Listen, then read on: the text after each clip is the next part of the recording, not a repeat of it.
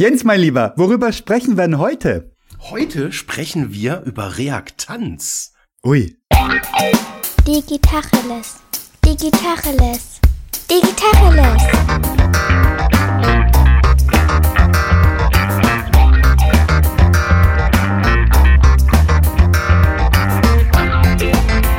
Mein Name ist Jens Wehrmann. Und ich heiße Eckehard Schmieder. Zum Thema Reaktanz haben wir uns eine ganz besondere Gästin ausgesucht. Sie heißt Carmen Thomas.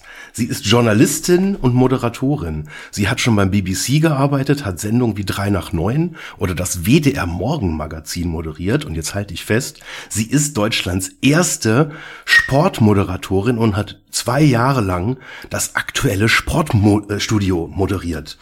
Ähm, sie hat eine Leidenschaft fürs Radio, hat fast tausendmal die Sendung Hallo Ü-Wagen moderiert. Sie grillt als Grand Dame des deutschen Mitmachradios und das Forbes Magazine hat sie im Alter von 44 Jahren zu einer der 100 einflussreichsten Frauen Deutschlands gekürt. Sie setzt sich für Gleichstellung und Inklusion ein und sie ist die Gründerin der ersten Moderationsakademie für Medien und Wirtschaft. Sie arbeitet als Dozentin, hat bisher 16 Bücher geschrieben und das aktuelle Buch heißt Reaktanz. Blindwiderstand erkennen und umnutzen. Ein wunderbares äh, Buch und ich hatte verschiedene Momente, als ich es gelesen habe, die mich wirklich ähm, ich sag das jetzt mal und greife schon mal der Diskussion vor, die mich echt hart reaktant gemacht haben. Ja, herrlich. Hallo Carmen, schön, dass du da bist. ich fange vielleicht mal mit einer meiner Lieblingsgeschichten an. Das ist jetzt zwar keine Reaktanzgeschichte, aber äh, ich habe tatsächlich einen Satz gelesen, ähm, da hatte ich neulich in einer anderen Folge mit dem Eckehard schon drüber ges gesprochen. Das war eine der äh, TV-Höhepunkte meines äh, meiner TV-Kindheit, nämlich äh, der Satz, ich brauche mehr Details.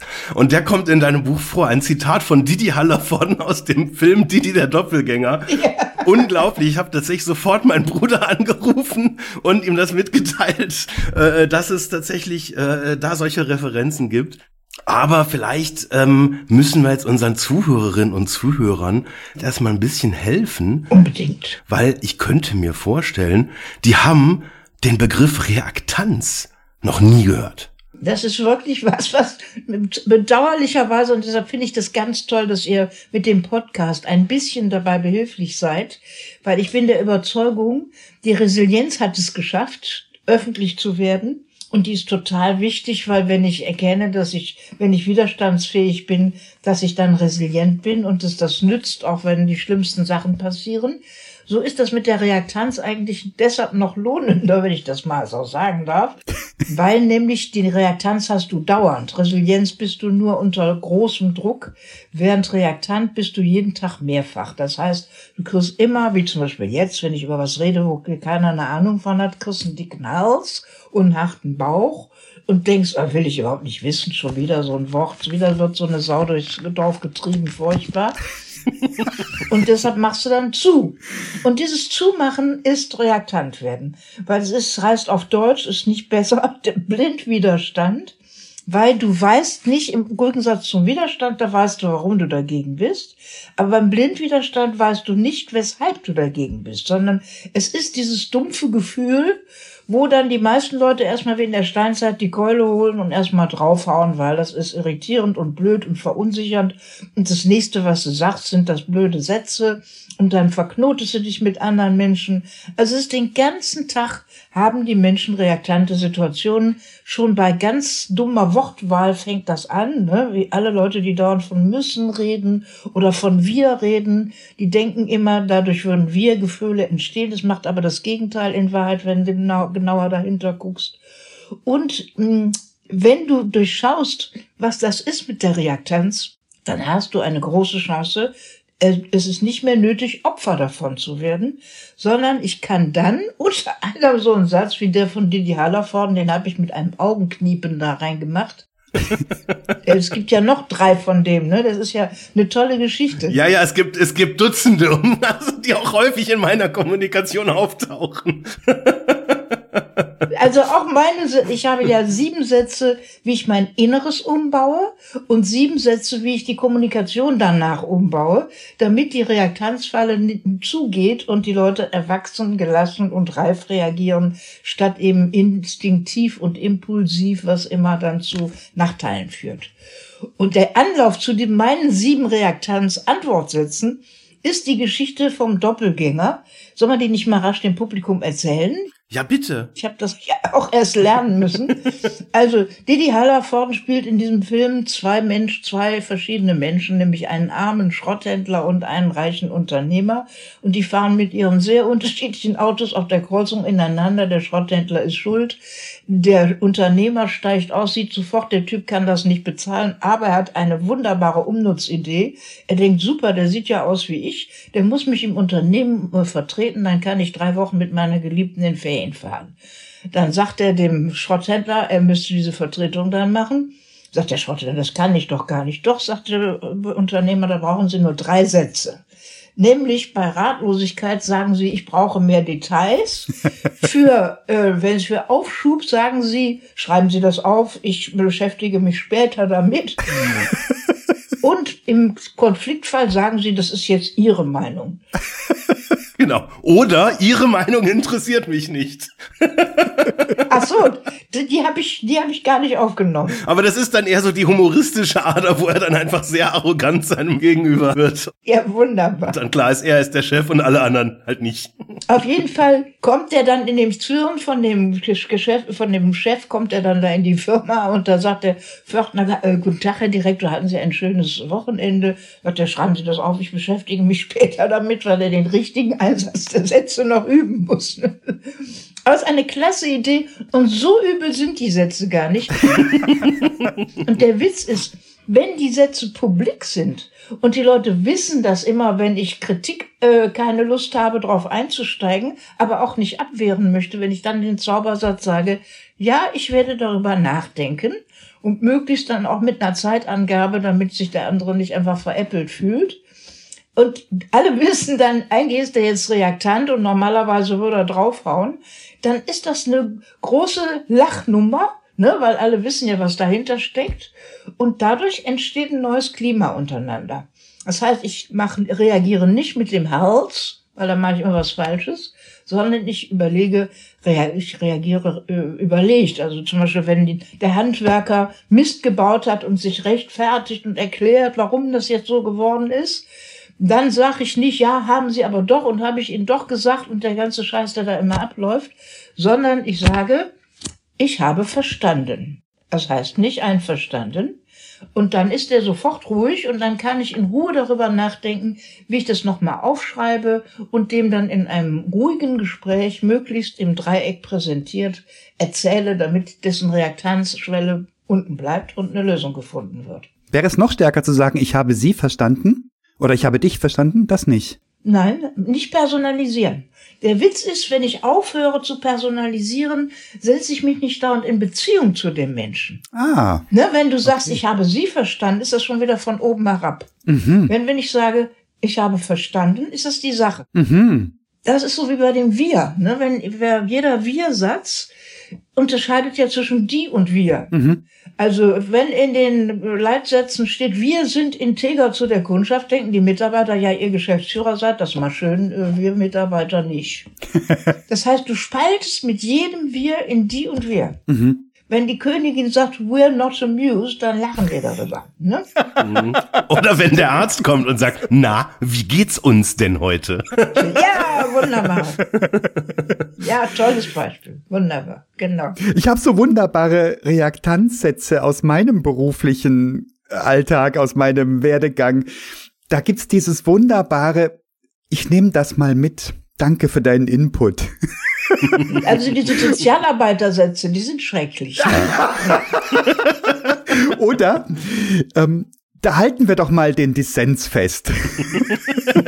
Ja, guck mal, da ist schon das Wir, da ist das Wir drin und dann fühlst du dich komisch. Also ich denke eben, dass wenn es so Codesätze sind, die vereinbart sind und alle wissen, was damit gemeint ist, kriegt das einfach erstens eine lustigere Facette, aber es kriegt auch was Beruhigendes und es ist eben nicht dieses Gestanzte, wo du denkst, wo hast, in welchem Seminar hast du das denn gelernt, ne? Ja.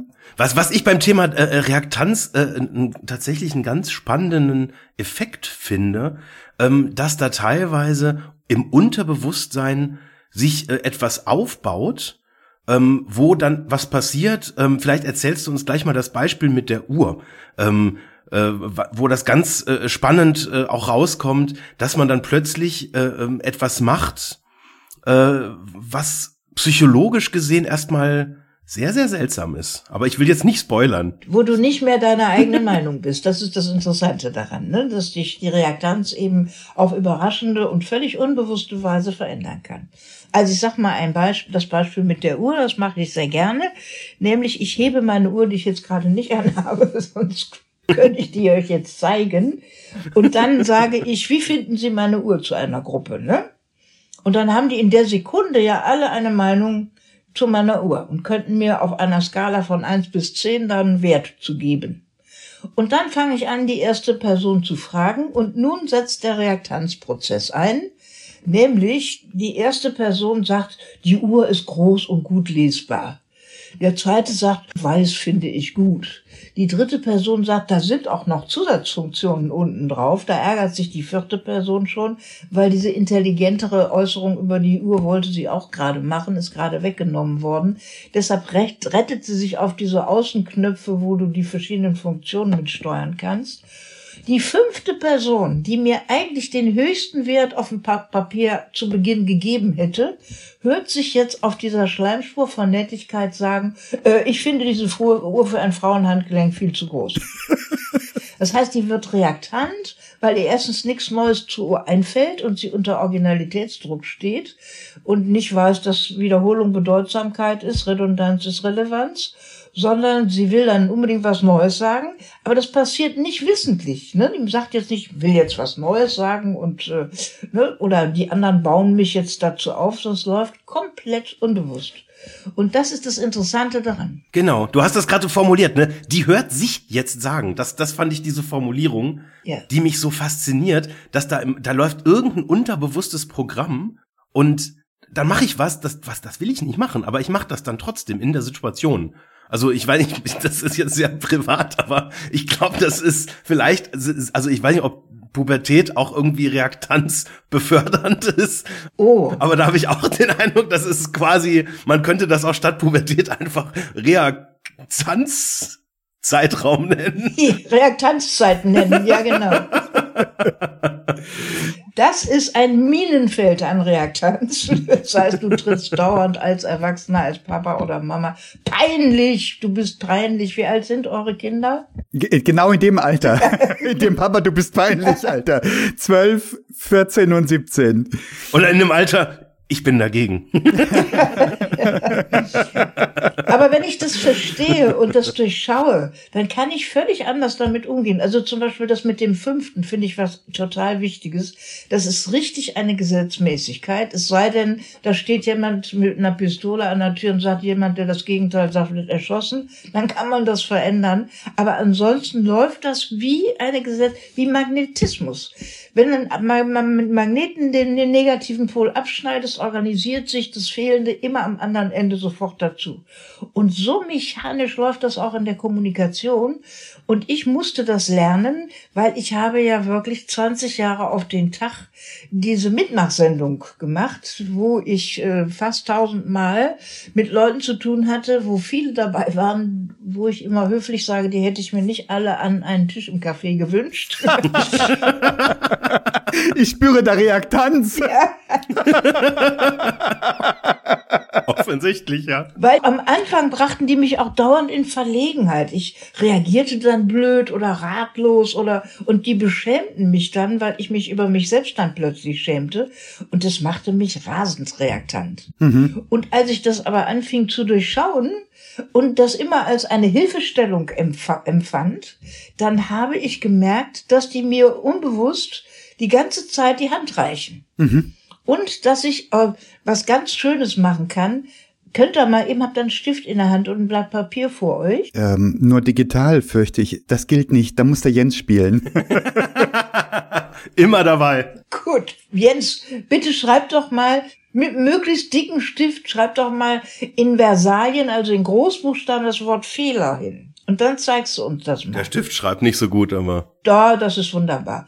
Und wenn ihr das jetzt mal scrabbelt, das Wort Fehler, hält es nochmal ins Bild. Ja. Was kommt dann daraus? Lehre. f- Ähm, du meinst Scrabble, du meinst mal die Buchstaben vertauschen, ne? Ja, die Buchstaben vertauschen. Ähm, Helfer. Helfer! Ja, da ist es doch schon. Ist das nicht toll? Na, ich hab's raus. Wunderbar. Wie viele Punkte gibt das? Ja, das gibt zwölf Punkte. Ich muss das in Spiegelschrift scrabble, das ist voll schwer. Aber das ist doch toll, oder? ja. Dass Fehler Helfer sind, das ist die große Entdeckung, zu der die Reaktanz verhilft, weil die Reaktanz ist sozusagen wie die emotionale Gänsehaut, wo ich steinzeitlich mit der Keule draufhaue, während wenn ich erwachsen und gelassen reagiere, sage ich, aha, krieg ich jetzt gerade so einen Hals. Was steckt Interessantes an Beratung dahinter? Ja. Es ist wirklich so eine Trüffelschweinkompetenz, dass ich den Dreck an die Seite räumen muss und das Trüffelschwein riecht ja, wenn da das Leckere drunter ist. Ne? Und so kann ich eben jeden Fehler als eine Hilfestellung begreifen. Und ist das nicht bezaubernd, dass es sogar in diesem Wort drin steckt? Das ist doch toll, oder? Das ist schon fast wie eine Verschwörungstheorie, ne? Das, Ja. Ne? es ist nicht eh so, sondern es ist reine Mathematik der Buchstaben. Jawohl. Was ich tatsächlich äh, äh, herrlich offenbarend finde, dass gerade wenn man in so einer Feedback-Runde drin ist, dann ist das bisher immer ein Punkt gewesen, der mich immer im Vorfeld schon geändert äh, oder geärgert hat, weil ich wusste, da kommt gleich wieder einer, der rummeckert. Ja, Und ich habe das bisher nicht nachgezählt. Ich mache das jetzt dann demnächst mal. mach das. Aber das ist, das ist tatsächlich sowas. Ähm, ich, ich versuche das immer schon so zu sehen, ähm, dass natürlich auch da gerade die, die Dinge, die in so einer Feedbackrunde eben mal den Rahmen verlassen, das sind ja eigentlich die, über die man sich dann am Ende mehr Gedanken macht und die einen auch eigentlich weiterbringen. Aber jetzt rein emotional will man ja dann auch diesen Frieden dann haben und dann im Zweifel halt dann auch, dass der Fünfte noch sagt, nee, super Uhr, ist toll, wo, wo muss ich unterschreiben? Ich nehme zwei Stück. Es ist übrigens so gesetzmäßig, wenn der zweite schon sagt, boah, ist das eine tolle Uhr, dann wird der dritte schon reaktant, weil die Übertreibung macht ihn sofort reaktant. Oder wenn der sagt, hören Sie mal, was haben Sie denn da für eine billige Uhr? Dann habe ich Ihnen aber eine andere zugetraut. Dann wird auch der, der vierte, also der danach sitzt, wird dann reaktant. Das heißt, immer wenn das emotional bevormundend ist und extrem, Ne, so auch wenn du reingehst und sagst, boah, ich habe jetzt eine super Idee als Lösung für dieses Problem da mit dem Kunden XY, kannst brauchst du gar nicht weiter zu reden, sind die alle schon dagegen. Ne, nur weil du ihnen die sie emotional bevormundet hast. Und wenn du das nicht tust, dann kannst du bis fünf zählen, dann berät dich der fünfte, wo ein Fehler drin ist. Ich kenne das schon viel früher, dass ich beraten werde über meine Fehler. Das liegt aber daran, dass ich in so Schlauberger Umfeldern immer arbeite. Aber sag mal, wie ist es denn, wenn ich jetzt dieses, diese Feedback-Runde habe und ich höre jetzt zum vierten Mal was Positives? Gibt es die Möglichkeit, zu sagen, halt, sag jetzt nichts, du hast Blindwiderstand, ich spüre das, oder wird das noch mehr Reaktanz hervorrufen? Also ich habe ein, erstens eine Formulierung dafür. Ich sage immer, wenn ich das mal völlig selbstkritisch und reaktanzfrei sagen darf, und dann kommt, was ich sagen will. Ne? Sehr schön. Das heißt, ich nehme das vorweg, was da an Emotionen kommt. Das nützt, dann lachen alle, ne? Ja. Weil alle, die mich kennen, wissen, dass ich immer mit Reaktanz arbeite. Und das andere ist, ich war direkt nach dem Fall der Mauer, haben die mich zu Radio DDR eingeladen, damit ich da was über Hallo Ü-Wagen erzähle. Weil Völlig verblüffend. Und dann waren über 70 Redakteurinnen und Redakteure waren da in dem Raum, wo ich da meinen Impuls gab. Und dann habe ich natürlich auch über die Reaktanz erzählt. Und dann nach drei Stunden oder sowas habe ich eine Feedbackrunde gemacht und habe gesagt, bitte sagen, spiegeln Sie mir doch mal, was Ihre wichtigste Einsicht jetzt nach diesem Vortrag war. Einmal 77 Mal Augen zu und durch. Und dann sagte der Fünfte, ich bin zwar der Fünfte, aber mir jetzt auch gefallen.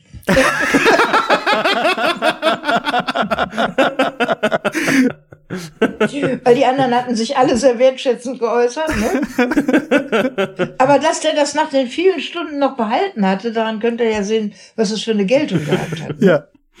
Carmen, welche Rolle spielen Daten? Also wenn ich entweder sehr viele Daten biete oder mit meiner eigenen Reaktanz so umgehe, dass ich nach Daten frage, also auf mehr tieferes Wissen nochmal, statt schnell mit einem Widerstand loszulaufen, zu sagen, wie genau meinst du das? Auf welcher Basis ähm, sind deine Theorien entwickelt oder was auch immer. Ist das ein Workaround? Komme ich damit um meine eigene Reaktanz rum oder um die Reaktanz meiner Zuhörerinnen? Nein, das glaube ich nicht. Das ist immer, das ist so Schule und dieses Nachfragen hat immer so einen Überführungscharakter. Wenn du das fragst, sagst du ja mit anderen Worten, das war jetzt nicht so deutlich, was du mir da erzählt hast, das glaube ich dir noch nicht. Okay. Und dieser Zweifel macht sofort dein Gegenüber reaktant und es wird pampig reagieren. weil das nicht zielführend ist, sondern ähm, ich mache deshalb immer diese Minutenmethode. Habt ihr beide schon das Buch gelesen oder noch nicht? Nein, noch nicht. Ich schäme mich ganz furchtbar. Ich habe es tatsächlich schon gelesen, auch die Minutenmethode schon angewendet. Ja, du hast ja das schon gemacht, Jens. Wunderbar hast du das gemacht. Und ich finde ganz toll, dass ihr zwei verschiedene Wege benutzt habt, weil das so deutlich machen kann. Und das finde ich eben jetzt zum Beispiel, statt dass ich sage, hör mal, Eckhard, du hättest das ja ruhig, ruhig wie der Jens machen können, der hat das richtig gemacht, ne? Statt da zu konkurrieren und was anderes zu machen. Also da spüre ich jetzt, da spüre ich jetzt Widerstand, keinen Blindwiderstand. Ja. das verstehe ich sehr gut. Das ist auch so. Das ist jetzt eben wichtig, dass das nicht nur Gequatsche ist, sondern ich finde das wunderbar, dass du es anders gemacht hast, weil das anders machen bedeutet, dass du ihr beide mehr lernen könnt jetzt, wenn ihr dahinter schauen wollt. Ja. Nur wenn ihr mich drängt, dann kann ich euch zeigen, was ich daraus gemacht habe. Und dann seht ihr, dass das nicht falsch ist, sondern falsch ist immer anders und anders ist immer mehr. Und die Verschiedenheit ist immer ein Wert. Und das finde ich so extrem bedeutsam, das zu durchschauen und deshalb aufzuhören, schlechtes Gewissen oder, ne, oder besser, schlechter, dieser Scheiß, der in der Schule dauernd passiert. Deshalb halte ich die Schule an den Punkten für geradezu verbrecherisch. Hier, äh, wir sind schon zwei, ja. Weil erstens diese Methode, dass die die Person die Fragen stellt, die es weiß und die antworten müssen, die es nicht wissen, was ja immer zu diesen Gesichtsverlusten führt erstens was Furchtbares ist oder wenn zum Beispiel das schlauer ist, dass das Kind sagt, als das, was die Lehrerin oder der Lehrer im Kopf hat. Der will aber oder die will genau das hören, was er als Antwort. Aber schrecklich, ja. nur schrecklich. Ja. Ne? Im Zweifel, dann hört man noch das Wort falsch sogar, ne? Also das ist ja das Allerschlimmste noch. Ja, ja, das auch. Dass man dann nicht sagt, okay, das ist eine, eine zusätzliche alternative Lösung, ja. die aber nicht in meinem Lösungsbuch steht, sondern man sagt, falsch. Ja, genau, so ist es. Ja, genau. Und das finde ich eben so wunderbar mit der Minutenmethode. Kannst du erstens die Reaktanz komplett unterlaufen, weil wenn du eine Frage stellst und äh, du sagst dann was, dann wollte dein Nachbar gerade auch was sagen, aber dadurch, dass das äh, so oder so ist, was er da äußert, macht der dich sofort reaktant. Verstehst du? Und dann sagt er was anderes als das, was er im Kopf hatte. Das heißt, du beeinflusst ihn mit deinen Worten. Wenn mit der Minutenmethode schreiben alle parallel eine Minute und eine Minute ist so kurz, dass das jede Gruppe auswählt. Und dann macht, wird einfach ein Lesekarussell gemacht. Auch nicht wer zuerst, zuletzt, vor wem, nach wem, sondern einfach A bis Z Lesekarussell machen. Und dadurch unterläufst du jede Art von Reaktanz und hast innerhalb von einer Minute, zum Beispiel bei euch beiden, ne, hast du sofort das ganze, ganz viele Gedanken im Kopf, die so assoziativ sind, wie die Bildzeitung schreibt. Die ist ja deshalb so erfolgreich, weil sie eben nicht wie andere Zeitungen aufgebaut ist, sondern dieses Assoziative ist ja firmengerechter. Ne?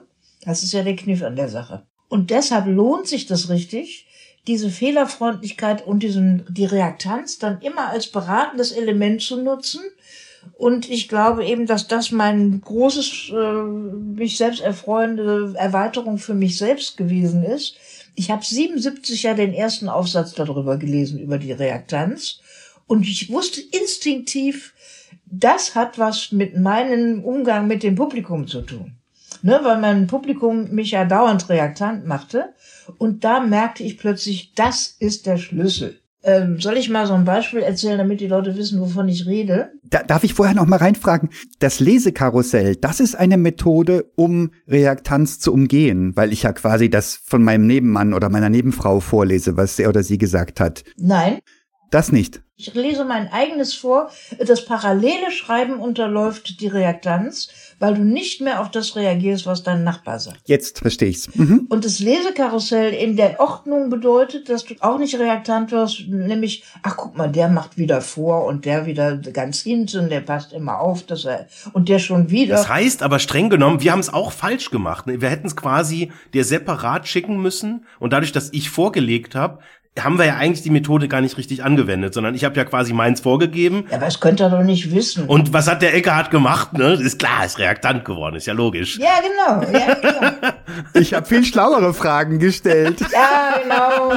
Ja, jetzt schon, jetzt schon. Carmen, er- erzähl dein Beispiel. Ich habe dich da unterbrochen gehabt an der Stelle, aber du wolltest ein Beispiel aus deinem richtigen Leben erzählen. Das ist ja ohne Ende spannend. Ja, soll ich mal, ich erzähle mal so eine typische Situation zum Reaktant werden, ne? Ja. Also ich stehe zum Beispiel auch im Buch, aber ich mich mag das Beispiel sehr gerne. Ich machte eine Sendung über das Thema, was tue ich mit Begeisterung? Und es ging darum, wer begeistert sich wie, worüber und begeistern sich Junge und Alte und Männer und Frauen verschieden oder so. Und ähm, ich wollte auch das Thema beleuchten, dass wenn die Begeisterung zu doll wird, dass sie dann in Fanatismus kippen kann. Und dieses Thema wollte das Publikum irgendwie nicht anbeißen. Egal wie elegant ich es moderierte, nix. Dann habe ich gedacht, ich hole jetzt mal so einen alten Mann rauf. Der war bestimmt Hitlerjunge oder sowas. Und dann kann ich den ja vielleicht dazu gewinnen, dass er was dazu sagt. Der Mann kam rauf und ich sagte so ganz liebevoll zu ihm, wenn Sie mal ganz weit zurückdenken oder überhaupt mal, was in Ihrem Leben hat Sie am allermeisten begeistert? Sagt er wie aus der Pistole geschossen, mein Badezimmer. Dann denkst du ja erstmal, wenn du da stehst, denkst du, äh, hat er meine Frage verstanden oder ne? Du willst mit dem über Politik reden und der sagt mein Badezimmer. Also ich, äh, wie sieht denn Ihr Badezimmer aus?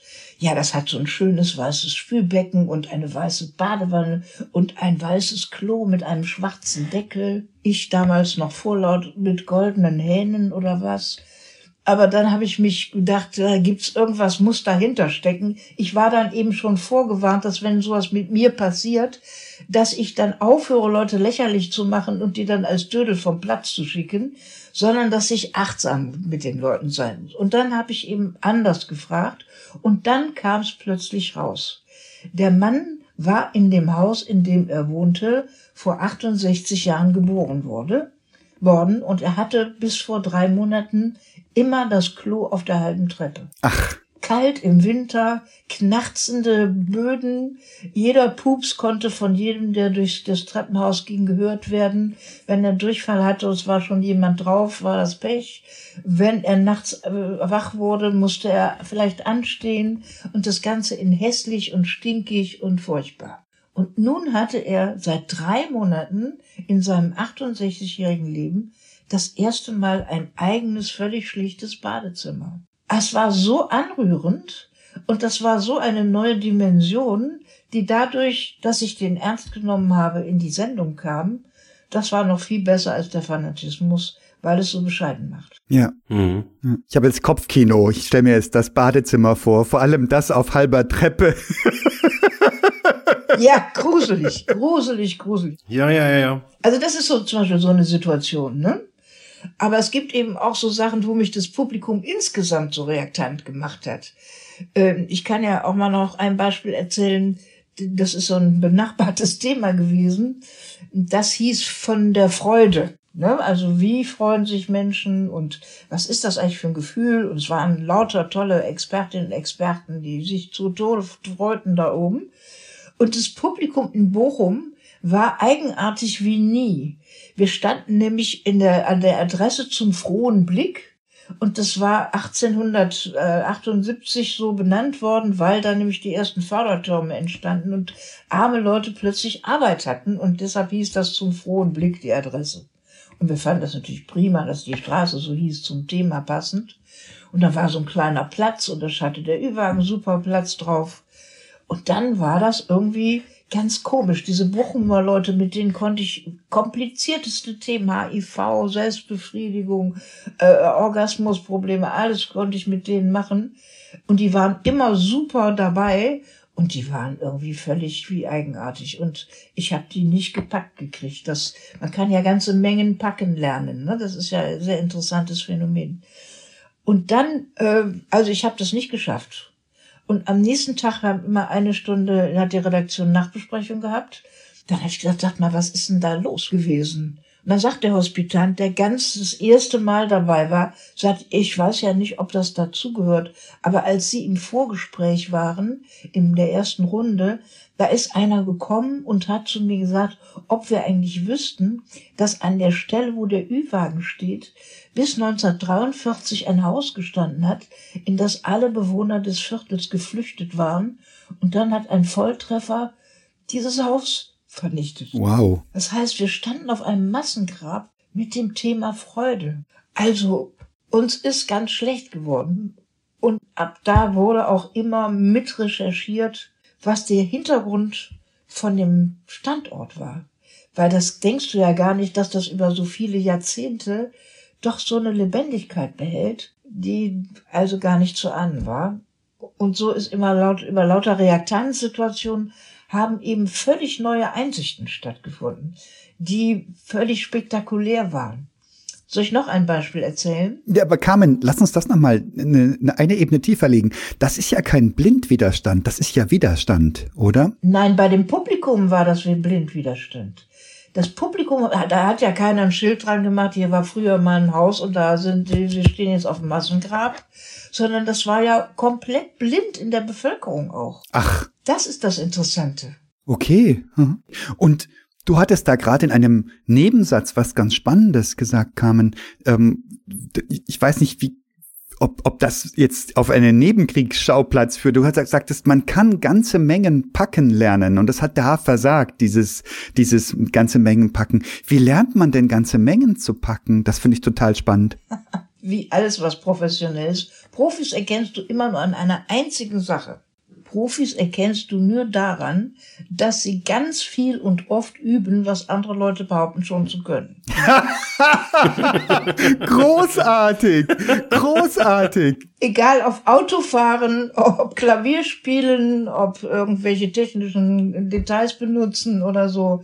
Das ist der Kniff. Es geht nur über Üben. Wahnsinn, super. Das ist das Einzige, was nützt. Okay. Also keine, keine super duper Technik, die ich mir jetzt auf den linken Unterarm tätowieren kann, sondern wirklich einfach tun. Nein, es ist so, dass du tatsächlich auch Werkzeuge benutzen kannst. Ja. Wenn du die kennst und kannst, also den Unterschied zwischen kennen und können und wissen und verstehen auch noch drauf hast, dann hast du eine echte Chance, was zu ändern.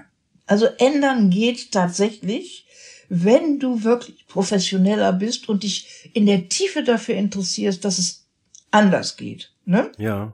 Also ich habe ja diese sieben Sätze, die für den inneren Umbau sind, die die Struktur von diesem Buch darstellen. Das war ja so, dass ich vom Deutschlandfunk interviewt wurde und dann sagte dann der Reporter leichtfertig zu mir, ob ich denn irgendwelche Weisheiten auf meinem Lebensweg eingesammelt hätte. Dann habe ich gesagt, ja, ich hätte sieben Sätze, die mein Leben verändert hätten. Dann sagt er, können Sie die auch sagen? Ich sage, ja, dauert 20 Sekunden.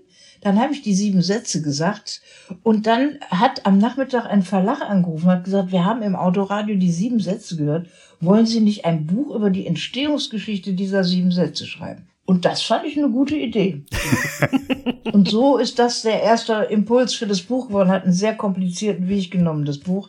Aber egal, es ist jetzt da und es kommt mir vor, wie so mein geistiges Vermächtnis, wo ich so alle Sachen, sowohl die Werkzeuge, ich habe sieben Werkzeuge entwickelt, ich habe sieben Sätze für den inneren Umbau entwickelt, ich habe sieben Sätze für das, was du antwortest, wenn du in der Kommunikation bist, damit du eine gute Figur machst, habe ich entwickelt. Es gibt auch sieben Spielregeln für Gruppen Und es gibt noch sieben Spielregeln für SOS auf der Bühne, weil es ist ausgesprochen nützlich, wenn du da vorbereitete Sätze hast, wenn du einbrichst.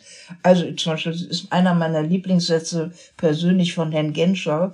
Der hat mal eine Situation gesagt, da hat hinten im Publikum einer Arschloch gerufen, hat der Genscher gesagt, wie schön, dass Sie sich gleich vorstellen. ne, dann kommst du ja erstmal so schnell nicht drauf. Das musst du üben und vorbereiten. Dann musst du gar nicht, musst nur sterben. Sondern es lohnt sich, das vorzubereiten und zu üben. Das ist genau der Witz an der Sache. Ne? Die, diese sieben Sätze, wie du dein Inneres umgebaut hast, Carmen. Das ist natürlich heilige, heilige Wissenschaft. Wir können das jetzt natürlich auch für uns behalten und du gibst uns eine Kostprobe und wir verweisen völlig zu Recht auf das Buch. Oder du führst uns einmal durch. Was ist dein Mittel der Wahl, Carmen? Also ich kann ja mal, weil ihr ja aus der IT-Branche seid, habe ich, kann ich jetzt mal das kurz in, in Good Notes vorstellen, wenn ihr mögt. Soll ich? Sehr, sehr gerne. also hier ist mein Aufmacher zum Podcast. Hier hat jemand ein, mir ein wunderbares Bild aus lauter Blättern zugeschickt und daraus eine herrliche Rosette gemacht. Das war heute auf LinkedIn. Ich habe es auch gesehen. ja, ne, das fand ich ganz toll. Das hier ist ein bisschen älter. Das ist auch für Situationen, wo du in Tränen ausbrichst, lohnt es auch mehr über die Reaktanz zu wissen und daraus was Dekoratives zu zaubern. Ne? Okay. Also, hier sind die sieben Sätze. Wir können ja so machen, ihr lest das einfach vor. Also ich sag mal oben sieben Optimier Haltungssätze. Es geht darum, immer wie mit dem Prisma einen Dreh zu finden, sodass der Regenbogen kommt, nämlich eine systematische Lösungskultur methodisch zu erweitern. Ihr könnt zu mir jedes Wort sagen, ich mache immer eine Lösung daraus, weil ich so viel mit dieser Minute geübt habe, sind meine Synapsen so schnell geschaltet und ich habe eben diese Fähigkeit zum Umnutzen, ne, dass ich aus jedem Fleck ein Blümchen, aus Schrottsteigbügel, aus Dünger und wie eine Auster aus jeder Verletzung eine Perle machen kann. Also, und es geht um die Anwendungsbereiche, dass du Projekte besser managest, den Wissenstransfer im Sharing besser leistest und die Netzwerkarbeit durch Mitmachen verbessert. Und das hier ist das Reaktanzzeichen, das Blindenzeichen mit den drei Yin-Yangs drin, weil ich ja nicht esoterisch damit umgehe, sondern das Yin-Yang für eine der genialsten geistigen Konstrukte halte. Wer sich den Lanz anguckt, sieht ja, dass ich das dort erkläre. Ja. Nämlich, dass die schwarze und die weiße Hälfte gleich groß sind bei allen Dingen und Sachen und Menschen und Berufen und Methoden dieser Welt. Und dass dann der große Vorzug der Weiße schon wieder einen kleinen Nachteilpunkt hat und der weiße große Nachteil einen kleinen Vorteilspunkten Weißen und dass die Welle ausdrückt, dass das nicht statisch ist, sondern dauernd in Bewegung und der Kreis ausdrückt, dass es überall gilt. Und das ist mein Durchkommen, wann immer ich im Schwarzen hänge, dass ich dann automatisch dieses Konstrukt benutze, um auf die andere Seite zu kommen und immer in dieser Reife, dass es immer beides hat und nicht, oh ja, das ist nur toll, gibt es nicht. Und das verändert eben alles. Wollt ihr mal Ping-Pong-mäßig das vorlesen und immer sagen, was euch dazu einfällt? Ganz wahnsinnig gerne. Ich würde gerne anfangen. Bitte. Dieser erste Satz, da resoniert was bei mir. Zulassen statt zu machen. Finde ich großartig, fühle ich mich auch total erwischt bei, weil wie oft mache ich zu, dass statt dass ich mich einfach mal öffne. Und da erkenne ich wieder etwas, das ich ähm, indirekt vom Impro-Theater weiß, also von jemand, der Impro-Theater macht, der sagt, ähm, Situationen annehmen. Und er sagt, die Szene ist sofort im Eimer, sobald jemand antwortet mit, nee, stimmt doch gar nicht. Mhm. Also dann ist das durch, sondern man geht hin, nimmt das, was jemand sagt, was jemand fantasiert, auf und dreht das ein Stück weiter.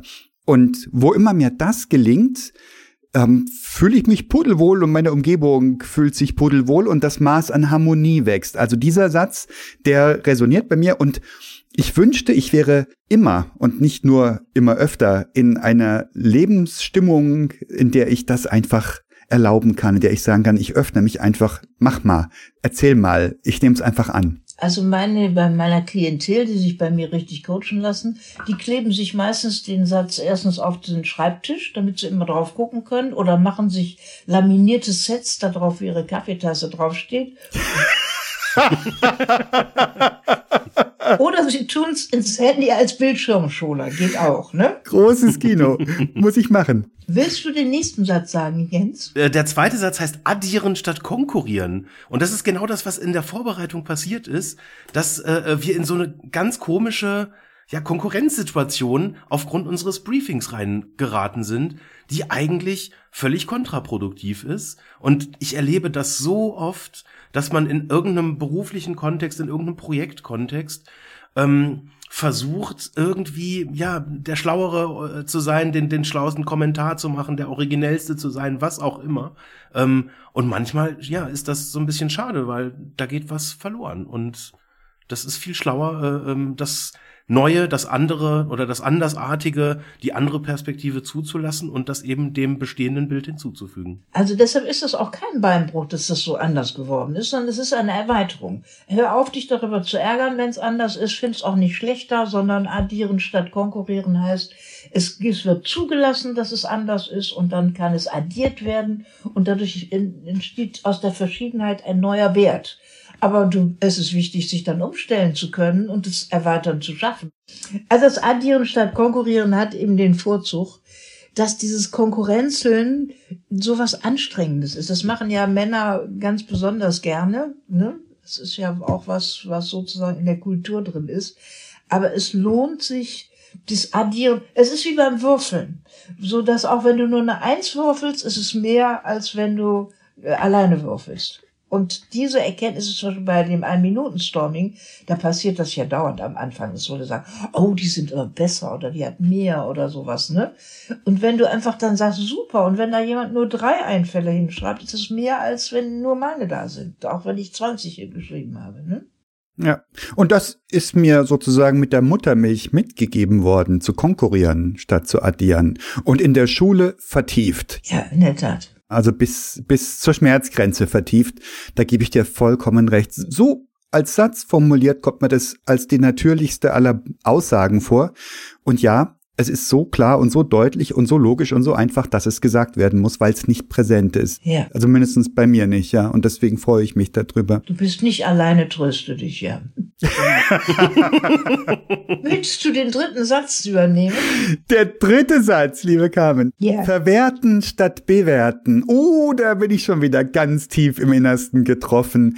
Auch das, wie schnell bewerten wir immer. Du hast ganz wenig Signale von jemandem und sagst, oh, das ist so einer. Ja, und nicht die geringste Ahnung, ob das stimmt. Ja, und ähm, Wahrscheinlich sind wir innen, von innen raus darauf ausgelegt, schnell Entscheidungen treffen zu können, zumal wenn sich's irgendwie lebenskritisch anfühlt. Ich sage so anfühlt, weil in den wenigsten Fällen ist es ja in, in unserer Gesellschaft wirklich lebensgefährlich irgendwas, aber ich reagiere sehr, sehr schnell. Verwerten statt bewerten, also erstmal verstehen, aufnehmen und was draus machen. Es ähnelt gefühlt relativ stark dem Zulassen statt Zumachen. Kamen, wo genau liegt der Unterschied für dich? Der Unterschied ist, dass ich ähm, eine neue Fähigkeit erhalte. Möchtest du mal eben ein kleines Rollenspiel mit mir machen? Mit dem größten aller Vergnügen. Wir wären jetzt in einem Raum, ja? Ja. Theoretisch. Und ich hätte, würde dir jetzt was geben. Und du kannst ja mal für alle, die auch nur hören, beschreiben, was ich dir gebe. Was ist das? Carmen gibt mir ein, ein Fläschchen, eine Art Flakon. Ja. Ja. Wie sieht das Fläschchen aus? Sagt der Mensch am Telefon. Also du telefonierst mit einem Menschen deines Herzens. Das Fläschchen ist klein, zylindrisch und hat einen grünen, vermutlich Drehverschluss. Mhm. Und dann sagt der Mensch am Telefon, was ist denn da drin? Ähm, sichtbar ist keine Substanz, die anders als Luft wäre. Also es könnte Luft sein oder die, das Fläschchen könnte evakuiert sein. Also wirklich luftleer, Aha. gasleer. Und was kannst du denn, sagt der Mensch, warum, wa- also was heißt, warum gibt die dir denn eine leere Flasche, sagt jetzt der am Telefon. Weil sie ein Rollenspiel mit mir macht. Was kannst du denn mit der Flasche machen, sag? Ja, die Flasche inspiriert mich. sie erinnert mich an Kindheit tatsächlich. Also sie setzt Assoziationen frei, Ja. die Flasche. Was kannst du denn richtig mit ihr tun? Man könnte sie befüllen, ne? Ja, was musst du dafür machen? Die Flasche in Besitz nehmen in irgendeiner Form. Hab ich. Und jetzt? Öffnen. Schraubverschluss drehen, jawohl. Und jetzt? Und jetzt ähm, mit Fantasie befüllen Ja. oder mit ähm, Flüssigkeit. Was kann ich denn noch mit der Flasche machen, außer sie befüllen? Sie ausleeren. Mache ich mal. Luft zu Luft. es war offensichtlich kein Vakuum drin, sonst hättest du den Deckel nicht so einfach aufgekriegt. Ja. Was noch? Was könntest du noch machen? Ich glaube, ich spüre Reaktanz. Ich helfe dir mal kurz. Du hast ja nicht nur Augen im Kopf, Eckehard. Ja. Was hast du noch im Kopf? Ähm, Geschmackssinne, Ja. Ohren. Du könntest zum Beispiel einen schönen Ton machen, indem du über die Flasche, über den Flaschenhals bläst, sodass es ein Geräusch gibt. Wow, auf Anhieb. Was könntest du noch machen? Ähm, Was hast du noch für einen Sinn? was habe ich noch für einen Gefühlssinn? Probieren wir mal. Das wird schwierig durch die Kamera. Geruchssinn, Jens, danke. Ja. Der Jens hat mir eingesagt, geht gar nicht. Der hat souffliert. Gemein. Geht gar nicht. Ich kam, ich kam gerade am Fenster vorbei und habe das Rollenspiel beobachtet. Du hast es bestimmt gelesen schon im Rollenspielbuch, ne? also, wenn du jetzt daran riech, riechen könntest, Eckehard, würdest du merken, dass die Flasche bis oben hin mit Latschenkieferduft gefüllt ist. Mit Latschenkieferduft, wie schön. Also wunderbarer Duft. Mhm. Und du bist einem Geheimnis auf die Spur gekommen. Ja. Wie macht dein Hirn das, das Unsichtbare zu entziffern? Wie sehen Moleküle von Latschenkiefer aus? Wie kommt das, dass ich die Flasche jetzt nicht leer gerochen habe, sondern die fast ein Jahr lang duften kann? Und du kannst ganz viele Dinge dann damit tun. Und wenn du ab heute dir so eine Flasche auf den Tisch stellst, eine leere, und immer wenn was passiert, wo du denkst, das ist ja schrottig und da ist gar nichts drin, es ist Substanz in allem und die Flasche ist der Beweis dafür. Und deshalb gibt es dann bei mir noch eine zweite Flasche. Hier ist auf dem Deckel das Reaktanzzeichen, wenn du siehst, das Blindenzeichen drauf. Ja, Und in der Flasche ist jetzt ein kleines Yin-Yang. Kannst du das erkennen? das kann ich gut erkennen, ja. Und das heißt, du kannst aus allem immer Yin-Yang-mäßig was machen. Wenn du dieses Konstrukt in deinem Kopf hast, ändert sich dein Leben. Ohne unter Übertreibung. Und das macht dann Verwerten statt Bewerten, Mhm. weil du guckst nur noch auf die Substanz in der Flasche. Du beschäftigst dich überhaupt nicht mit dem Leeren, was da drin ist, sondern du guckst nur noch auf die Substanz und zwar Yin-Yang-mäßig und mit dem Schwarzen, also auch dieses, dieses interessante Komplex machende, die beiden Hälften und noch das komplexer machende mit den Punkten. Zauberhafte Metapher, wirklich. Und jetzt verstehst du auch, was Verwerten und Bewerten, was der Unterschied ist, oder? Ja. Gerade die Geruchsmetapher triggert mich auch, weil ich sehr, sehr viele Erinnerungen über Gerüche wieder wachrufen kann. Das ist schon eine ganz, ganz spannende Sache. Sehr schön. Angeblich äh, machen äh, Inder, die riechen zuerst und gucken dann, während europäische Menschen das nicht tun, weil die haben zu viel Icken gelernt inzwischen. Ah, okay. Nächster Satz heißt, Äh, umnutzen statt runterputzen. Und äh, äh, wenn ich darf, würde ich dazu gerne einen Satz vorlesen aus einem Buch, was gerade vor mir liegt. Ähm, wenn etwas Beschissenes passiert, kann es helfen, die Fähigkeiten der Natur nachzuahmen. Die macht aus Mist immer und überall fruchtbaren Nährboden. ja. ja.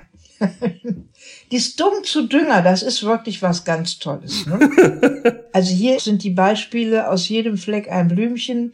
Da ist eine Dame mit einer sehr teuren Seidenbluse zu mir ins Coaching gekommen und die hatte hier oben am Schlüsselbein so ein ganz süßes schwarzes Blümchen. Ich guck da so drauf, sagt die, Sie können ruhig gucken. Das ist meine teuerste Bluse. Und dann hat aber habe ich da einen Fettfleck drauf gemacht, der nicht wegging. Dann habe ich ein Edding genommen, habe die Blume dahin gemalt. Jetzt sagen alle, was ich für eine schöne Blume da hätte. Ne? Wenn ich mich verschreibe, mache ich aus jedem Verschreiber und nicht durchstreichen immer ein Blümchen. Wunderbar. Das zweite ist diesen Schrott zu Steigbügel. Da soll angeblich zum Beispiel der Herr Lind in seine Fabrik als letzter aus der Halle gegangen sein und vergessen haben, die Schokoladenrührmaschine auszustellen. Und dann verdirbt angeblich Schokolade, wenn sie überrührt wird. Und dann kam er am Montag als erster in die Fabrik, hat das bemerkt. Und dann wollte er das gerade wegschmeißen, das komische Zeug. Und dann hat er aber seinen Finger da reingehängt und daran geleckt. Das war die Sekunde, in der die konchierte Schokolade, die auch Konfekt oder Eis, Eisschokolade heißt, äh, erfunden wurde, die immer in den Silberpapierchen, die, die so schnell schmilzt, ne? Kindheit lässt grüßen, ja. Ja. Und dumm zu Dünger ist eben der Flemming, der vor dem Urlaub vergessen hatte, die Petrischalen zu waschen. Dann kam er zurück, da war da ein dicker Schimmelpilz drauf. Aber die Bakterien waren alle verschwunden. Und das war die Geburt vom Penicillin. Ne? Und hier aus jeder Verletzung wie eine Auster eine Perle machen. Da habe ich immer mein wunderbares Beispiel, dass ja das Schalke 05 war ja als Boshaftigkeit gedacht und es hat mir sehr genutzt. Und wenn du aufhörst, dich kränken zu lassen, sondern sagst, was ist das? Der Fehler ist eben ein Helfer. Und das ist was Wunderbares. Ne? Und zu dem Umnutzen statt runterputzen gibt es, wenn Leute ins Coaching kommen, richtig eine Methode, wie ich den Leuten beibringe, dass die Verbindbarkeit aller Gedanken zu unglaublichen Innovationen führt. Also da, also es ist eine richtige Methode, die gelernt werden kann also die geübt werden kann und die macht total neue Sachen. Die Synapsen schalten sich neu im Hirn, wenn ich diese Methode kann. Da hast du doch eine wunderbare Sache. Du hast dich bezogen auf diesen, was in des gemeinen Wissensschatz eingegangen ist, als den legendären Versprecher der ersten Sportjournalistin, nämlich Schalke 05.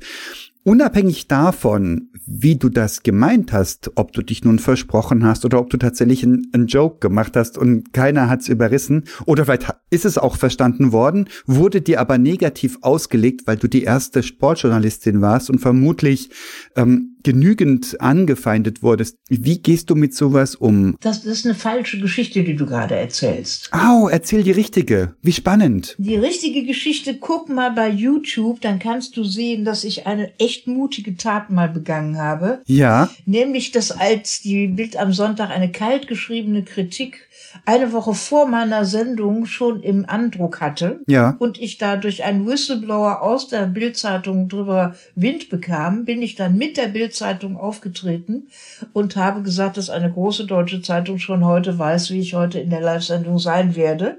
Und das war für die damals so peinlich, weil das zu Zeiten war, als vor dem Springer Hochhaus Demonstrationen wegen der Lügenhaftigkeit stattfanden. Okay. Und alle haben gesagt, mach das nicht, leg dich nicht mit denen an. Mhm. Aber ich habe mich das doch getraut. Und als ich das 05 gesagt habe, 18 Tage nach dem Versprecher haben die das auf der Seite 1 getitelt, obwohl das eine Tageszeitung ist.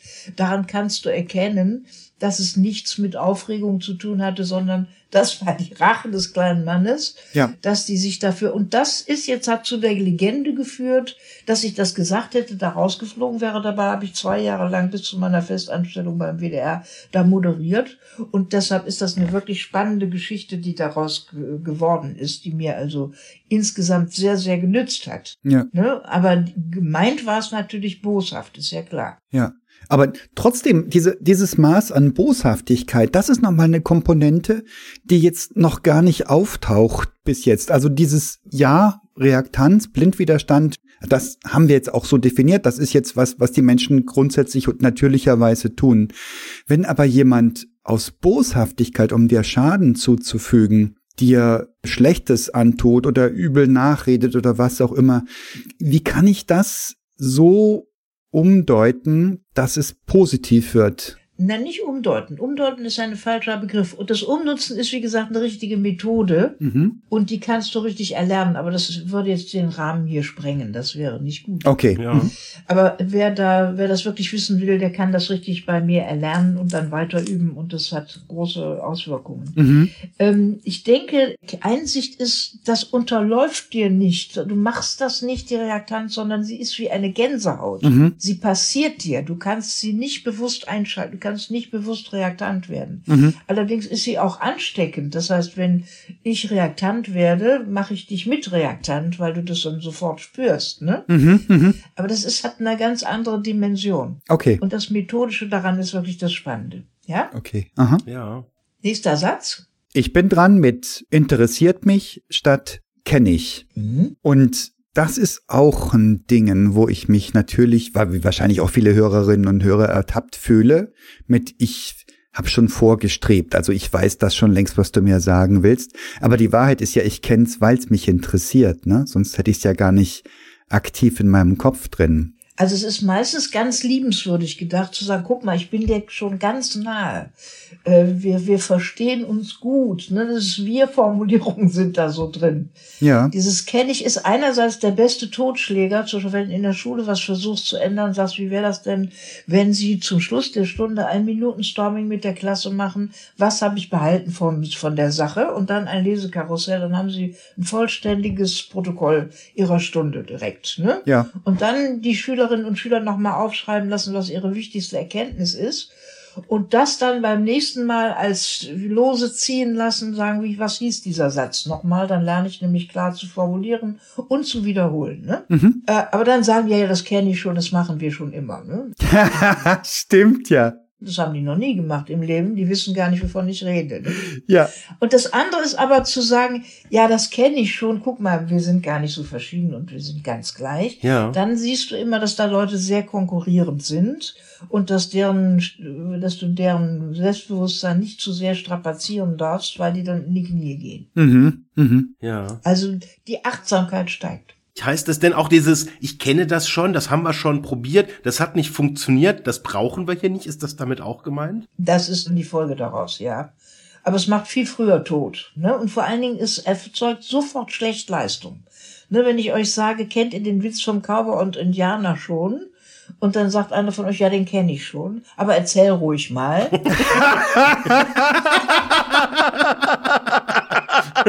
Ist ja so. Ist ja so. Du erzählst den immer so schön, genau. Stimmt. dann hat das zur Folge, dass ich den auch schlechter erzähle. Ne, natürlich. Das Tolle ist dieses, interessiert mich, wenn ich es wirklich kenne, hat das einen riesigen Vorzug. Ich sag dann immer, das ist wie mit eurer Lieblingsmusik. Denkt doch mal an eure Lieblingsmusik. Die Lieblingsmusik war nicht die Lieblingsmusik, als ihr sie einmal gehört habt, sondern sie wurde zur Lieblingsmusik durch wiederholtes Hören. Und wenn sie jetzt im Autoradio kommt, wenn ihr da mit eurer Frauen äh, oder wem im Auto fahrt, dann sagt ihr nicht zu denen, mach mal leise, da kommt schon wieder mein Lieblingslied, sondern ihr sagt, mach mal lauter. Und diese, diese Qualität, eine meiner Hauptgeschichten über der Moderationsakademie schwebt ja ein Goethe-Wort. Und das Goethe-Wort heißt, das Was bedenke, mehr das Wie. Und wenn ihr beide Teile vergleicht, dann seht ihr, dass das Wie ohne Zweifel größer aussieht als das Was. Aber wenn ich das rumdrehe, sieht plötzlich das Was größer aus. Das ist eine optische Täuschung. Und es ist wie zwei Füße. Das Was und das Wie gehören gleich groß, um nicht zu hinken. Weil sie sind in Wahrheit auch gleich groß. Und das ist, die meisten Leute wissen ganz wenig nur über das Wie, wenn ich ringe seit ein paar Jahrzehnten darum, eine Wie-Expertin zu werden. Und das kann ich erst durch das Wie interessiert, das interessiert mich überhaupt erst erreichen. Es ist wichtig, das Was zu kennen, um überhaupt einen Blick für das Wie zu bekommen. Die Wiederholung, Wiederholung ist Bedeutsamkeit. Redundanz ist Relevanz. Ne? Was ist mit dem Warum, Carmen? Wäre das nicht die Königsdisziplin, das zu erkennen? Warum? Hinter dem Was und dem Wie auf das Warum zu kommen. Nein, warum ist ganz schrecklich. Wenn, dann über weshalb oder wieso, weil warum ist ja diese Quälfrage von Dreijährigen. Ne? Warum? Ich finde die super inspirierend, diese Quälfrage. Nein, die hat für viele Leute sowas Traumatisches, weil die ihre Kinder, dann haben sie ja damit ordentlich gequält. und weshalb und wieso ist viel tiefer als warum. Okay. Aber es geht nicht darum, dass du das serviert kriegst, sondern dass du selbst ein Gespür dafür kriegst. Mhm. Wie für deine Lieblingsmusik. Ne? Diese Finessen, die dahinter stecken, das ist so wie Leute, die richtig Klavier spielen können oder irgendwas, wo du und ich überhaupt nicht hören, was da los ist. Mhm. Es geht um eine andere Dimension in der Kommunikation, nämlich tatsächlich das Mechanische in der Kommunikation wie in der Physik zu durchschauen. Dass wenn der Apfel fällt, bist du ihm nicht böse auf der Erde, sondern er folgt der Gravitation. Und so passieren in der Kommunikation die Sachen derartig gesetzmäßig, dass ihr überrascht seid, wenn ihr euch da tiefer mit beschäftigen tätet. Und das so lernen wird, wie hier hinter mir seht ihr ja das Was und das Wie schon hängen. Ein Ass in der Sache und in der Mache werden. Das ist, was hier hinter mir hängt. Und das ist die Kunst. Ne? Und wie ich, so, wenn ihr sagt, ich möchte gerne Skat spielen lernen, dann ist eben nötig, dieses blöde Reizen zu lernen. Ich kann reizen. Sowohl im Skat wie auch anderweitig. Ne? Das andere hat aber länger als 20 Minuten zum Lernen gebraucht. Stimmt. Okay. Also das habt ihr jetzt verstanden, ne? Jetzt kommt der nächste Satz. Genau, das ist das A statt O. Richtig? Ja, lies weiter, lies weiter. Ach so, äh, äh, Shit happens. Aus Dung Dünger machen, ähm, falsch als Mist fruchtbar kompostieren und den Fehler als die wichtigste Quelle von Erfahrung. Eine, eine wichtige Quelle, eine wichtige Quelle von Erfahrung. Und ein Schlüssel zur Innovation. Ja, wie verstehst du das? Also ich verstehe es tatsächlich als diese grundsätzliche Aufgeschlossenheit zu Dingen, die ich erstmal bewerte im Kopf, wobei das, das, das passt jetzt, da, da haben wir so eine leichte Überschneidung dann äh, zu dem oberen Punkt.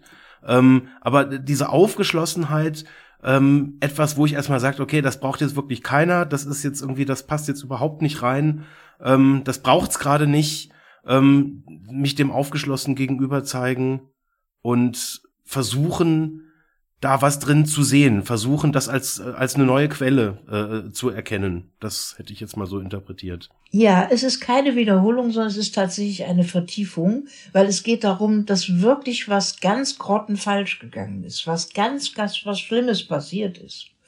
Und dass das, was Fruchtbares ist, ist wirklich eine Kunst zu erkennen und dass du dann aufhörst, dich zu ärgern und es erstmal abzuwehren und Leute rund zu machen und was da sonst alles in, in dem Schrecken ja auch passiert. Es gibt im Buch die schöne Geschichte von der Unternehmerin, die ich dafür sehr liebe. Zu Weihnachten fiel nämlich deren gesamte IT aus. Und früher hätte sie sofort den IT-Menschen angerufen und rund gemacht, weil sie natürlich so aufgeregt hat, weil das so ein Riesenschaden auch war. Und so hat sie auf ihren Schreibtisch geguckt, hat gesagt, Herr so und so viel, Umnutzen statt runterputzen, A statt O, wie ist die Lösung? Dann hat er erleichtert gelacht, dass es nicht um Fehlerzuweisung, Schuldzuweisungen geht, sondern Schatzsuche statt Fehlerverhandlung. Das ist die Ansage dazu. Und wenn du wirklich bei ganz schlimm, also mir sind ja auch äh, richtig dolle Fehler schon passiert, oder zum Beispiel, ich sag mal, ein Beispiel steht auch noch im Buch, ich arbeite ja mit dieser Klebezettelmethode hier, ne? Mhm. Und da hat eine Mitarbeiterin leider einen total falschen Wert angegeben. Da sind die so winzig gekommen, dass wir alle gedacht haben, die müssen jetzt alle sofort in den Müll und das ist ein Riesenverlust, weil das ist, weil das war ein richtiger Fehler, ne? Ja, was sollte ich, ich sagen? Das ist ein Wunder inzwischen, weil das ist eine Op Schrift ist eine optische Täuschung und auf diese super schmalen Dinger, falls uns jemals persönlich begegnen sollten, würde ich euch das gerne mal zeigen, weil das ist spektakulär. du hast eine große Übersichtlichkeit, das sind inzwischen die beliebtesten. Und da hat keiner gedacht, da kann ich überhaupt drauf schreiben. Mhm. So klein sehen die aus. Mhm. Ne? Und das war eben dieser riesige Fehler, wo ich wirklich den Atem anhalten musste, weil das war so viel Geld, weil das war wirklich eine riesige Bestellung. Und dass das zu so einem Segen geführt hat. Ne? Wenn du doof bist, dann kippst du das direkt weg. Ne? So wie die konchierte Schokolade. Ja. Und wenn du schlau bist, dann gibst du ihm erstmal eine Chance. Wie ist es denn mit der Kollegin, die das falsch bestellt hat? Jetzt könnte man sagen, du bist ja genial, du hast es falsch bestellt und jetzt ist es ja viel doller als vorher. Welche Chance hat die Kollegin zu lernen? Ja, die Kollegin, ja, die hat sich ja zu Tode geschämt, dass sie es falsch bestellt hat, weil es ist ja einfach ein Kommafehler passiert. Mhm. Und die hat zum Beispiel, ich habe der, ich habe der gesagt, das ist wunderbar, dass sie dich vertan haben. Ist das nicht herrlich? Weil es ist ja hier dieses Klima ist ja wird nicht nur hier gel- gelehrt, sondern es wird auch gelebt. Ne? Kann man nicht äh, Wein predigen und Wasser saufen. Mhm. Und der Mann, ihr Mann hat zu ihr gesagt, hat sie mir erzählt, das kann gar nicht sein, dass deine Chefin nicht dich super ausgeschimpft hat. Das kann, ist unmöglich. Mhm. Dann hat sie ihm das versichert und er wollte es nicht glauben, weil das könnte gar nicht sein. Und deshalb wollte ich sagen, das ist eine Dimension mehr. Das ist, ich habe meine besten und interessantesten Ideen sind aus richtigen Fehlern entstanden. Ganz viele große Entdeckungen sind tatsächlich auf richtigen Falschleistungen entstanden. Hm. Mhm. Und deshalb ist das eine Steigerung und deshalb ist eine Kaskade in diesen Sätzen, versteht ihr? Deshalb war ich so eng damit, dass das so rum runter passiert. Weil jetzt kommt der Höhepunkt, nämlich Ähm, Methoden und Tools. Erstens Kopieren zum Kapieren, wie in der Musik. Zweitens Kompostieren beim Komponieren. Ui. da brauche ich, glaube ich, eine kleine Erläuterung. Ja, versuch doch mal. Kompostieren beim Komponieren. Versuch erstmal kopieren zum Kapieren. Ja, das ist wahrscheinlich so ein Grundprinzip des Lernens bei allen Säugetieren und Menschen, schließe ich da mal großzügig mit ein, dass wir imitieren, um Dinge zu verstehen. Kleine Kätzchen lernen so, wie man Mäuse fängt, indem sie der Mama hinterherlaufen. Und auch dieses anscheinend grausame Spiel mit den Beutemäusen, die ja lebend nach Hause gebracht werden, erstmal ähm, dient dazu, dass die Kleinen sehen, wie die Großen das machen, auch den Tötungsbiss und so weiter. Danach, wie in der Musik, zweitens kompostieren beim Komponieren, Dinge wegwerfen, wenn sie mich stören beim Komponieren? Oder wie verstehe ich das, Carmen? Gib mir eine Hilfe. Nein, kompostieren ist doch, dass du das, äh, dass du den Abfall Mhm. mit Wärme so äh, gestaltest, dass daraus duftender Humus wird. Das ist doch das Wunder, dass aus der stinkenden Gülle oder den Abfällen, die da verwesen, dass da plötzlich duftender Humus draus wird, der besser die Sachen macht. Also die Weinleute behaupten, dass ihre gedüngten Weinstöcke besseren Wein produzieren als ungedüngte. Ja, das mag sein, aber das, das Kompostieren ist fei eine heilige Kunst, habe ich festgestellt bei meinem ersten Komposthaufen. So ist es, ja. Es ist alles professionell. Es geht nur mit wirklich Know-how und dir zeigen lassen und nicht das Rad von. Das ist eben Kopieren zum Kapieren. Heute geht das ja wunderbar. YouTube guckst du nach, wie geht Kompostieren und guckst dir ein paar Videos an. Oder du hast jemanden, der das schon mal super gut gemacht hat und vorher eben auch ganz viel falsch gemacht hat. Ich sag immer zu den Leuten, macht doch mir erstmal alles nach, damit ihr beim nächsten Mal interessante neue Fehler macht und nicht meine wiederholen müsst. Ne? mhm. Ich habe schon so viele gemacht, das ist lohnend. und dieses Kompostieren heißt eben, dass aus allem, wenn ich, ich kopiere erstmal, zehnmal mache ich das nach. Ne? Mache blind, eigentlich dauert es 27 Mal. Da die, gibt es ja diesen Satz da, der steht auch im Buch, äh, da gesagt ist nicht verstanden, verstanden ist nicht einverstanden. Da gibt es ja diese Kaskade, wie Lernen funktioniert und 21 Mal machen braucht es, damit es nachmache, also damit es besser machen kannst. Mhm. Und dann, wenn du kapiert hast, wie zum Beispiel, das war eine wunderbare Startsituation zwischen euch beiden. Wenn du gesehen hättest, wie der Jens das gemacht hat und gesagt hat, aha, der hat das so gemacht, dann hättest du begriffen, dass zum Beispiel mit der Handschreiben völlig andere Areale im Hirn berührt, als das mit der Maschine schreiben. Dass wenn du Spiegelstriche machst, hältst du dich im linken Hirn und das Geniale ist aber im rechten Hirn, weil im linken Hirn ist nur, ist ein bisschen äh, holzschnittsartig, im rechten Hirn, äh, im linken Hirn ist all dein Wissen und deine Vernunft und deine analytischen Fähigkeiten.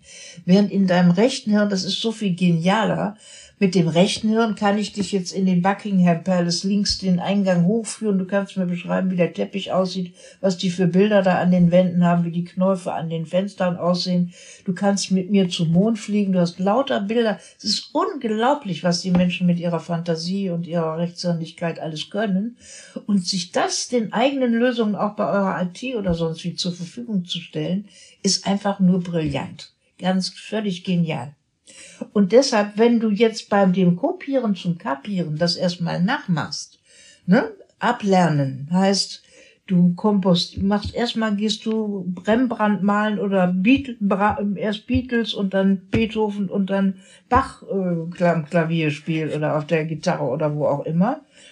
Und dann stolperst du über Sachen, wo du denkst, nee, das würde ich echt anders schöner finden. Und dann machst du Kompostieren, dass du dann sagst, dann mache ich daraus jetzt was Neues beim Selbstkomponieren. Verstehe. Ne, erstmal die großen Meister imitieren, Mhm. denen auf die Schliche kommen, wie die Chinesen das machen. Ne? Die Chinesen sagen, ist ja deren Wertschätzung, wenn du von ihnen imitiert wirst, das was Schöneres gibt es gar nicht. Das ist der Ritterschlag.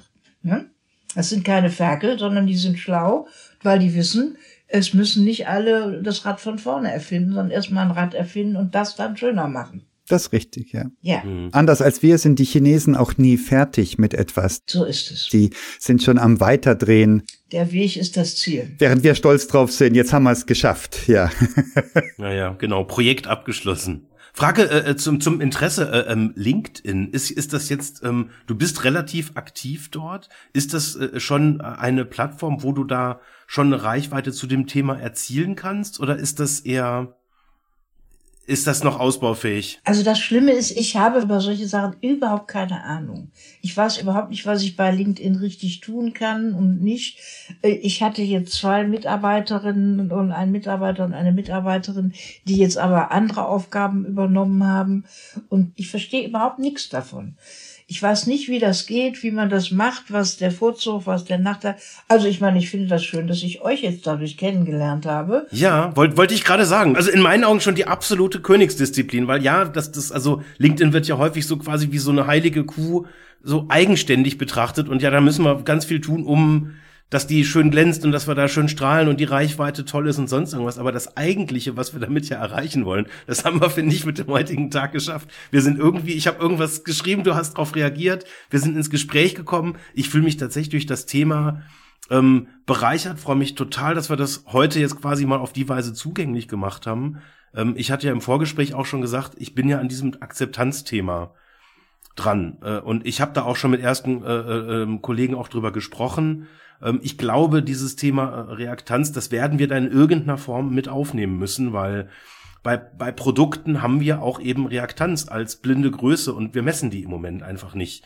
So, und von daher, das, das ist auch so das, was ich eingangs gemeint habe, mit diesem, da hast du mich tatsächlich auch reaktant gemacht, weil ich unterbewusst ja weiß, ich werde da Dinge, die mir sehr lieb geworden sind, äh, mit denen ich lange arbeite, die lange richtig waren, jetzt halt eben auch, Ja. ja, ne, muss ich jetzt auch mal aufs nächste Level kommen und ich weiß noch nicht genau, wie das gehen wird, also von daher, da könnte ich mir tatsächlich vorstellen, dass man da auch wirklich inhaltlich, vielleicht auch noch mal ein bisschen wissenschaftlicher irgendwie reingeht und sich wirklich überlegt, was, wie können wir das operativ echt nutzen, weil das ist ein tagtägliches Problem, was wir haben. Nicht nur in der Kommunikation, sondern jetzt eben auch wirklich in, in, in der professionellen Produktentwicklung. Die Redakteurin von Lanz hat zu mir gesagt, ihre Tools sind wirklich spektakulär unspektakulär. Es ist so einfach, dass ihr euch das gar nicht vorstellen kann, dass es so einfach ist, aber es ist auch so neu und so anders und so fremd und macht natürlich erstmal reaktant. Ne? Mhm. Mhm. Mhm. Also mir geht es darum, dass ich denke, ich kann nicht alleine das in die Breite bringen. Und es ist so unbekannt. Es ist bestürzend, wie unbekannt dieses alltägliche Phänomen ist und es ist schrecklich. Absolut, ja. Ja. ja. Und ich möchte das nicht äh, loslassen, sondern ich möchte das gerne schaffen, dass jeder Mensch weiß, was ist Reaktanz und merkt, wenn er reaktant wird und auch weiß, was kann er dann Sinnvolles tun, um nicht weiter zuzuspitzen, sondern wirklich zu total neuen Lösungen zu finden. Ja. Das finde ich auch das Brillante daran. Ne? Wenn ich das mal völlig selbstkritisch und reaktanzfrei sagen darf. Ne? Du hast das vorher so schön gesagt, weil du ja in dem in deinem Umfeld quasi die die, die Leute schreiben dir das ja auch zu. Ähm, das heißt, wenn du über das Thema redest, dann hast du natürlich da schon eine ganz andere äh, Adressatengruppe. Das ist ja bei quasi jedem anderen Menschen erstmal anders. Ne? Das ist so, ich habe jetzt an ein paar Stellen dann auch so im Team Daily dann auch gesagt, ja, ich beschäftige mich heute mal mit Reaktanz und die alle so, okay, ja, ja, der Jens, der, ja, ja, nächster. ja, genau. Mhm. im Team, im Team Daily, wo dann jeder kurz sagt, was, was er halt gerade so tut, weil keiner kennt den Begriff. Ich habe es dann auch erst, also beim ersten Mal dann auch nicht gleich erklär, erklärt und die haben dann gedacht, ja, der macht wieder irgendwelche gespinnerten Sachen da und ja, das, das bringt keinem was. Ähm, und das ist spannend, da- dass wenn man das natürlich schon so ummünzen kann, dass das äh, Umfeld was darüber weiß, dass das Umfeld zumindest schon mal weiß, was das eigentlich ist, ähm, dann kann man halt auch anfangen, da halt irgendwie auch konstruktiv mitzuarbeiten. Mhm. Ja. Darf ich dir bitte noch beibringen, dass du nie Ummünzen sagst, weil Ummünzen ist eine Betrugsmethode, wie du aus wertloseren Münzen höherwertige machst. das ist eine mittelalterliche Methode des Betruges. Und es ist, der Witz ist am Umnutzen, das kommt ja aus der Architektur. Du machst aus einer hässlichen Fabrik eine schicke Wohnanlage unter Erhaltung von bestimmten Mauern oder so. Mhm. Das heißt, du benutzt die Substanz und machst es, du betrügst nicht, sondern ne, ich habe den Mann mit dem Badezimmer, habe ich ernst genommen mit seinem Badezimmer und ihm nicht was anderes in den Mund gelegt. Mhm. Mhm. Hört mal, ihr seid ja völlig über der Zeit, sagt mal. Ja, äh, Carmen, also es ist ja eine Wonne, dir zuzuhören. Da bist jetzt aber wirklich Da wollte ich gerade sagen, bist du schuld, aber schuld ist ja falsch.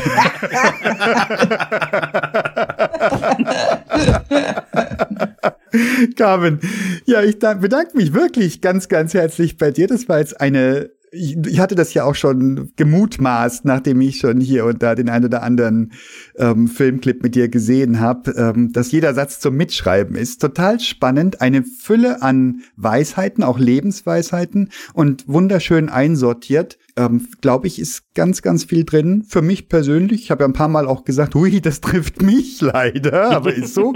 und ich gehe fest davon aus, auch für den Jens, der hier so schelmisch lacht und auch für unsere Hörerinnen und Hörer. Deswegen ein ganz, ganz herzliches, riesiges Dankeschön an dich, Carmen. Also es war ein Vergnügen erstmal. Lieber, lieber Jens, du hast ein ganz tolles Intro gemacht. Wie ganz selten das passiert. Großartig. Völlig verblüffende Erfahrung. Dafür danke ich dir ganz besonders. Und äh, ich fand auch ganz toll, wie ihr das begonnen habt und dass ihr euch da direkt so drauf eingelassen habt auf diese neuen Sachen. Und ihr habt eine super sympathische Ausstrahlung und es wäre ein Vergnügen, mit euch darüber nachzudenken, wie das Wissen darüber, das so viel verändern kann, gestreut werden könnte. Sehr schön. Ja. Carmen, ein kleines Stückchen tragen wir ja hoffentlich schon mit dem Podcast dazu bei. Und wir gucken mal auch, wie die Reaktionen aussehen. Wir kriegen sehr, sehr oft ähm, Zuhörerinnen und Zuhörerreaktionen.